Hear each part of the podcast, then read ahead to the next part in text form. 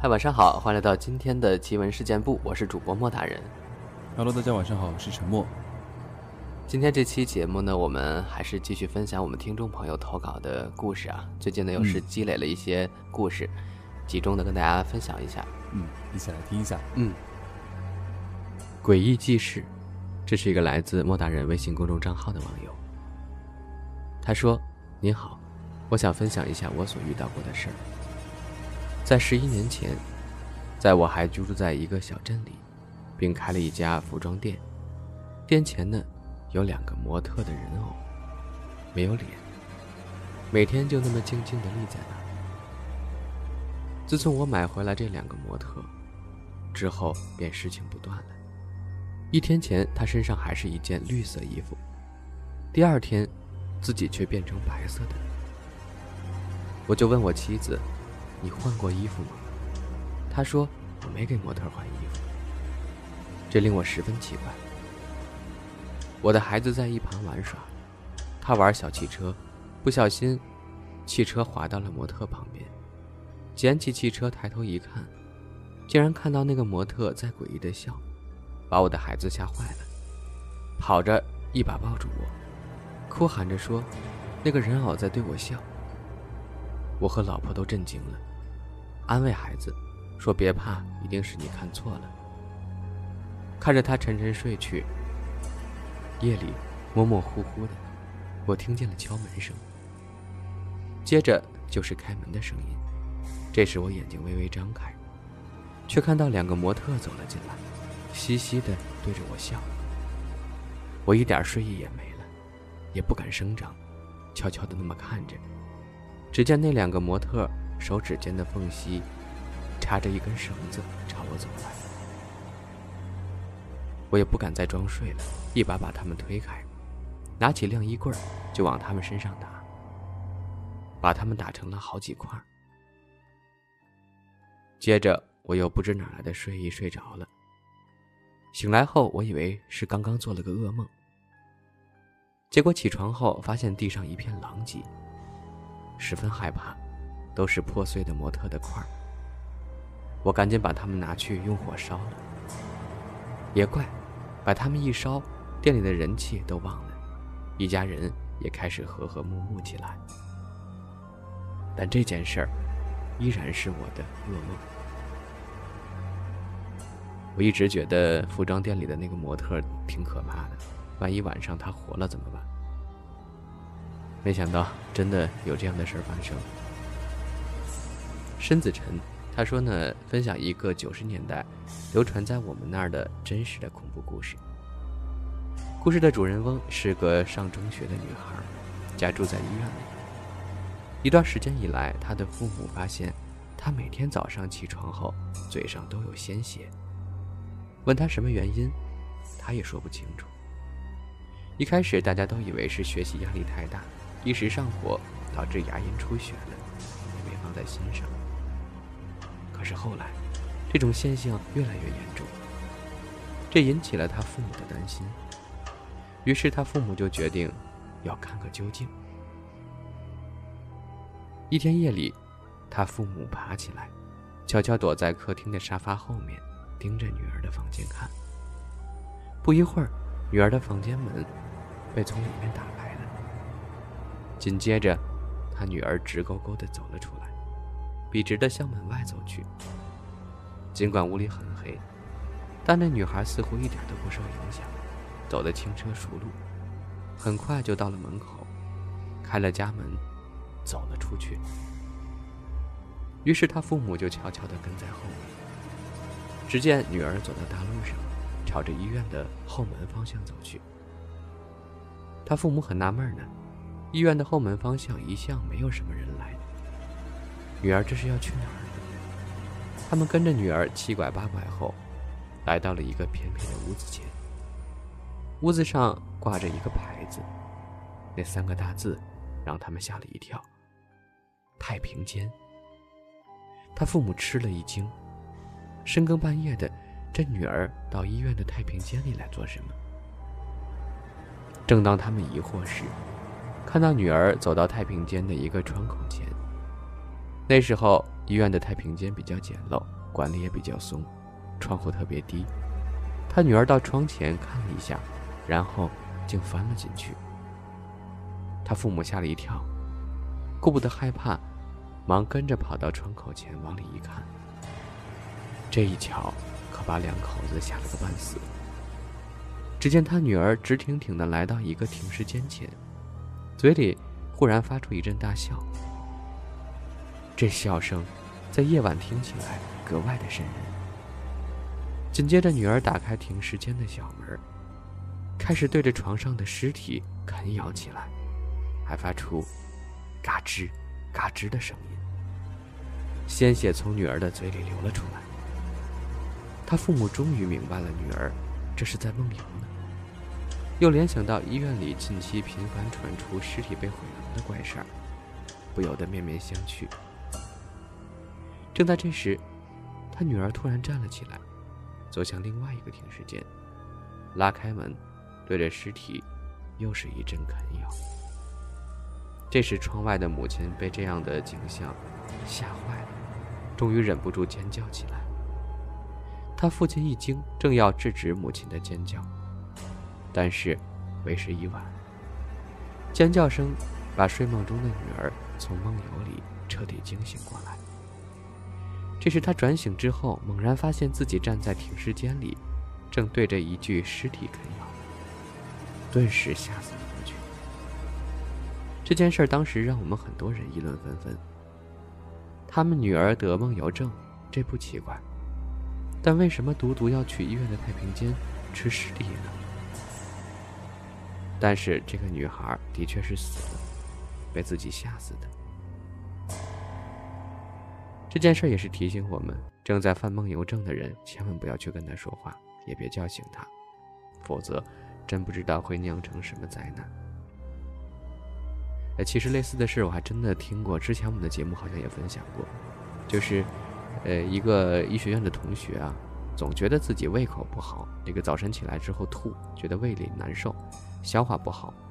后来呢，大家才发现，原来这个男生呢，呃，平时有梦游症，一到夜里就会去吃这个解剖室里的这个大体老师，各种器官呀，还有这个人的尸体什么，所以这个腐尸在自己肚子里不太好消化嘛，都是生的，所以才会出现这样的事儿。吃布丁的胖丁，他说：“我老家有一条小河，特别的浅，直到脚脖子这儿之前，我们村里有一个十几岁的小女孩，看见湖里面的荷花上有一个纸币，五十块，然后呢，她就跑到河里去捞，可她怎么捞都捞不到，然后她就把裤脚拉上，下到河里，结果就掉进湖里。”她怎么都够不到，结果就把裤脚拉起来，下到河里去。结果就掉进了河里。等村里人把他捞上来时，他的鼻子、眼睛、嘴巴、耳朵里都塞满了泥土，指甲里面也都是泥沙。一年过后，我回老家和我姐还有另外一个小伙伴一起玩游戏。我和我姐抓另一个小伙伴，就在他死掉的那条小河旁。我当时是最靠近那条小河的人，结果我无意间看见一个上身红衣、下身金黄的小女孩，站在那个湖边，一直看着我，也没有其他的小孩，而且他没有腿。这样阴森诡异的画面，真的是把我吓到了。他就那么一直盯着我，我撒腿就跑。回到家里，我妈说。这应该就是那个死去的小女孩吧？我听完背后一阵发凉。按理说那么浅的水应该不会溺亡吧？看来一定是有什么奇怪的东西把它溺死的。这位听众叫做李会长来根华子，听了很多年的事件部了，也是老粉丝了，第一次投稿，大概十几岁的时候。那时候家住在天津太阳城的某一个小区，因为一些原因，卖掉了原来的房子，在这里安了家。但事情也就是从这里开始变得不好了。那时候家里做生意有点不顺，搬到这里，也算是个挺不错的小区。搬进来的第一天，爸妈就去对门的邻居家打个招呼。邻居人很好，进屋喝了点茶，聊了几句，我们就打算离开了。刚要出门，邻居就问我们，为什么搬进来不放点鞭炮呢？我们都挺诧异，回头问，为什么要放鞭炮？邻居愣了一下，好像欲言又止，却也没说什么。我们就走了。前几天都相安无事，到了第三天的夜里，我睡不着，就看着天花板发呆。突然就听到客厅有脚步声，咚，咚。因为是木质地板，所以声音就很清晰。但我很确定爸妈都睡下了，也没出去。但这个脚步声还是特别清晰，从客厅踱步到通往卧室的走廊。因为走廊中间有佛堂，那个脚步声每次到了佛堂就停止，然后又从客厅开始。我特别害怕，就蒙上了被子，不知不觉就睡着了。但我也没和别人说这件事，就全当听错了。然后过了一天，我妈的一个朋友带着自己家的小孩来串门，孩子小，他妈就把他放在了我以前用的优车上，就去厨房和我妈唠嗑。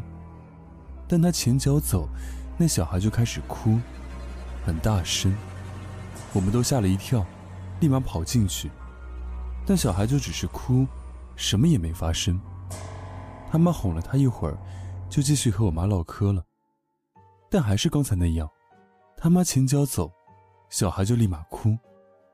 这才发觉有点不对劲，他妈就把小孩抱走了，但我们也没太当回事，继续该干嘛干嘛。有一天，我妈做了一个梦，梦里面类似押送犯人的军官押着一堆人，推门就进屋了。我妈问他们是干嘛的，那个人说：“这是他们的中转站，我们不应该住在这儿，让我们快走。”说到这，我妈就醒了。第二天，她在聊天的时候把这个梦跟邻居讲了，邻居看了她一眼，说：“当初让我们放鞭炮是有原因的。”我们买的这个房子不干净，前两任房主都死了。第一任房主在去机场的路上，把车开进了一个小河沟淹死了。第二任房主，也是最可怕的一次，她用斧头把丈夫砍死在了浴缸里，就死在了我每天洗澡的浴缸里。听到这我差点吐了，但这些房屋中介都没和我们说。到这还没完，紧接着。我们家生意就越来越不行，都赔了，还弄出了经济纠纷，这么多年的成果都赔了。我们赶紧把房子卖了，不然还不知道会发生什么。以上全是亲身经历，我真的觉得这个中介特别特别的没有道德，因为按道理来说啊，如果在这个房子里面有命案，一定是要跟下任房主讲的，就跟前段时间我们杭州不是发生了一个。呃，碎尸案嘛，然后前两天新闻就爆出来说，很多很多的人，整栋楼的人都搬走了。就是选房子吧，我觉得一定要很谨慎，一定要对之前这个房子里发生任何事情都要去了解清楚，啊，万无一失。接下来要讲的这个故事叫做电台广播。小巩是个性格内向的人，考上大学后，他没像其他同学一样交女朋友。而是抱着一台收音机，听着电台每天晚上的广播。他寝室里也有几个其他系的室友，好在大家都比较互相理解，所以也都处得来。小巩听的一个电台节目叫做《午夜故事》，是专门有一个叫小雨的女生负责来讲听众投稿的灵异离奇故事。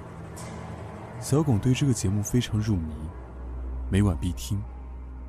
寝室里其他人也挺喜欢这个节目。有时跟着一起听，直到有一天，寝室的同学发现小巩有些不对劲。这天晚上，他又在寝室听广播，可这次却不是午夜故事。大家都很奇怪，有很多室友就问小巩：“怎么不听原来的节目了？”小巩这才喃喃地说道：“那个小雨出车祸去世了。”大家一听，顿时也是一阵难过。但没办法，他们安慰了小巩几句，然后都去睡觉了。可是就小巩一个人没睡，一直坐在床头。第二天，室友们起来发现小巩不在寝室，都以为他去上课了。可是，一整天下来都没见到小巩的身影。回到寝室，室友们只见床上小巩一直用的那台旧收音机。当天晚上，大家都快睡觉时，突然小巩那台收音机自己响了。大家好，我是午夜故事的主持人，叫小巩。室友们听到这，差点没蹦起来。难道小巩去电台当主播了？他们赶紧围了过来，仔细一听，声音果然是小巩的。可就在这时，突然其中一个室友大叫了一声，把大家都吓了一跳。问他怎么了，那名室友指着那台收音机，结结巴巴地说：“你，你们看频道表。”大家顺着他说的一看，顿时大惊失色。原来频道表指针竟然指向了最边上，那里根本不可能收到频道。当时还有不信邪的以为是收音机出了问题，赶紧拿起来想看看哪里的故障。可这一拿不要紧，吓得那家伙一下子把收音机丢出老远。原来他拿起来才发现，那台收音机根本没装电池。大家此时浑身都起了层鸡皮疙瘩。收音机里，小巩的声音还在继续。几个人愣了半天，最后商议，今晚还是去外面住吧。到了第二天天亮，几个人才敢回寝室，发现小巩床上的那台收音机不见了。大家都长舒了一口气。可是小巩还是一直没回来，大家也没空去找。就这样过了一个多星期。这天。大扫除，他们寝室负责打扫教学楼地下室，那里被封了半年了。几个人原本不情愿，可是为了学分，也只能答应了。他们来到地下室，刚一打开门，一股刺鼻的腐臭味传来。紧接着，眼前的一幕让他们终身难忘。只见地下室里吊着小巩的尸体，已经腐烂发臭。眼珠爆突，舌头伸出老长，几个人当场魂飞魄散。有没下滩的赶紧去报告老师，老师一听也吓了一跳，赶紧报了警。等警察到了以后，仔仔细细检查了一遍，才断定小巩是自杀。死亡时间至少得一个多星期了。后来这件事，给他们寝室的几个室友留下了很大的阴影。这天晚上，寝室里几个人回来睡觉。到了后半夜，突然从小巩原来的床下传来了一阵收音机的声音。大家好，我是午夜故事的主持人小巩。